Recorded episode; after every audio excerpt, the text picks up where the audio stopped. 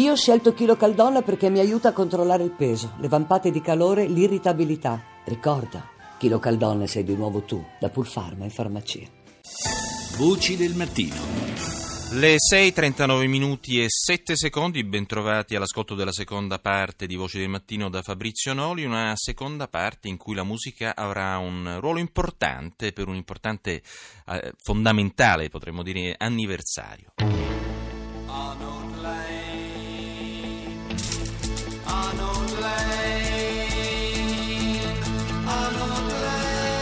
Sembrava uno scherzo quando risuonò per la prima volta nelle radio inglesi. Non poteva che essere improbabile, in effetti, la storia di un travestito che rubava reggiseni dal filo dei panni stesi in qualche cortile sul retro di una casa a due piani, con le sonorità tipiche dell'epoca, estremamente psichedeliche. La canzone si chiamava Arnold Lane e venne pubblicata esattamente mezzo secolo fa, 50 anni fa, e pochi avrebbero immaginato che quella sarebbe stata la prima pietra della leggenda dei Pink Floyd. Ne parliamo e diamo il benvenuto a Dario Salvatori, giornalista, critico musicale, membro del comitato scientifico delle Teche Rai, conduttore del programma Hit Story, non tra l'altro su Radio 2 con Tiberio Timperi. Buongiorno Dario.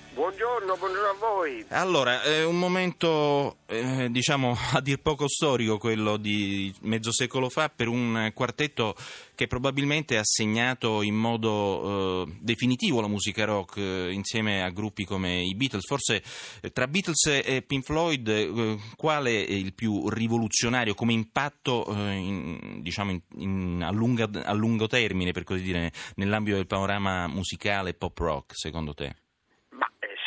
Gran lunga i Beatles per profondità di repertorio e per eh, durata eh, melodico-ritmica, diciamo così, ma i Pink Floyd sono stati degli innovatori anche dal punto de- della tecnologia, mh, per, per, quello che poteva essere la tecnologia alla metà degli anni 60 e soprattutto dei visionari, eh, avevano già capito dove sarebbe andato a finire il rock, cioè nella psichedelia, nel progressive rock, tutti i generi che poi hanno avuto un'evoluzione di grande significato, grazie a loro. Ecco, il primo album dei Pink Floyd, The, Paper the, the Piper at the Gates of Dawn, fu illuminato, per così dire, dal genio del diamante pazzo, definiamolo così, eh, Crazy Diamond, eh, Sid Barrett.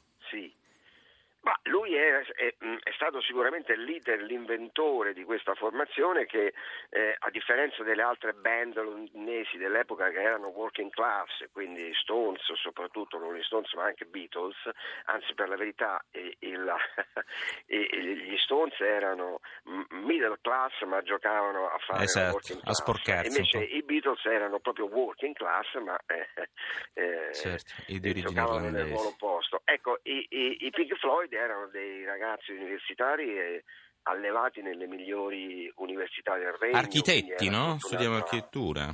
Eh, certamente, quindi di, di, di, tutt'altra estrazione. Però questo non toglie nulla a, a, alle loro intuizioni, come dicevo prima. E ehm, è incredibile notare come in quel momento colpissero i, i loro live show eh, eh, Erano un mix tra arte, fotografia, musica, sì. in effetti, no? Psichedelica. Esattamente, sì, sì.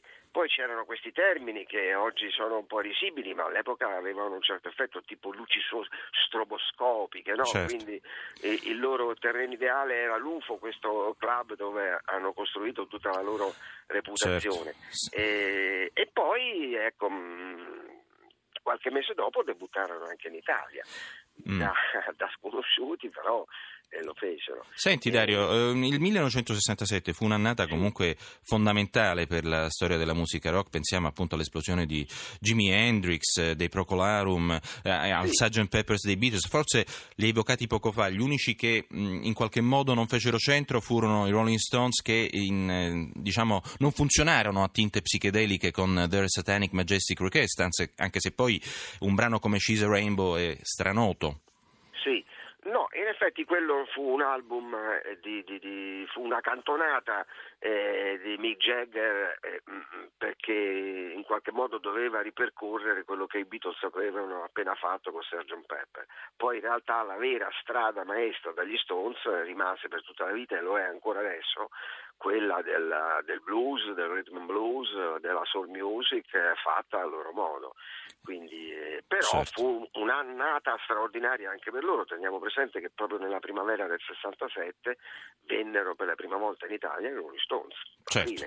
Oltre a subire varie traversie giudiziarie per Eh, così dire, no? per certo, arresti, per certo. droghe e cose varie. Ma in Italia il 67 eh, come lo possiamo sintetizzare? Perché appunto eh, Lucio 67, Battisti in qualche il sì. 67 appunto Sì. con Lucio Battisti 29 settembre eh, ci sono altri eh, segnali di novità anche per quanto riguarda il nostro paese in quell'anno di Mm, rottura? No, se andiamo a scorrere le classifiche, novità è una parola un po' grossa perché ai primi posti troviamo Nel Sole di Albano, troviamo la coppia più bella del mondo di Adriano Celentano, troviamo la banda di Mina che per quanto un classico eh, di Cico Barche dell'Olanda eh, arrivò qui come un tema ballabile, quindi ecco, Certo.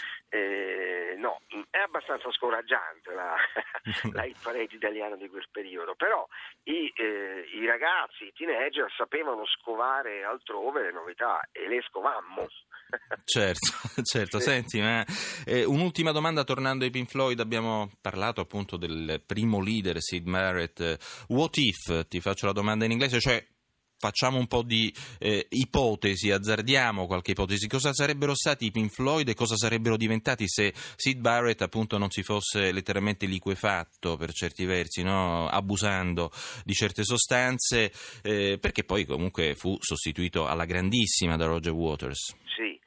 Guarda, secondo me sarebbe successo esattamente quello che poi successe con Brian Jones all'interno dei Rolling Stones, cioè Mm. che se ne apprezzava eh, la multistrumentalità, se ne apprezzava il talento, però non era in grado di affrontare dei tour faticosissimi, soprattutto negli Stati Uniti, e quindi lì ci sarebbe stata diciamo, la divisione proprio per, per ragioni fisiologiche. Certo. E, e- e- i Pink Floyd, come gran parte dei gruppi inglesi, puntavano agli Stati Uniti. Certo.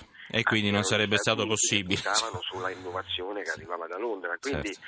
secondo me, si sarebbe chiuso per altri motivi. Però eh, gli sto- gli- i Pink Floyd furono sempre molto Certo. eh, affettuosi con lui. È vero, tanto è Eh, vero che eh, Shine on You Crazy Diamond è il massimo tributo in un sì, certo ma già senso. a titoli evocativi Wish You Were Here, Assolutamente. e questo già la dice tutta no? Grazie. Che tu fossi qui È già di per sé fin troppo indicativo. Grazie, grazie a Dario Salvatori, giornalista, critico musicale e membro del comitato scientifico delle Techerai. grazie grazie a voi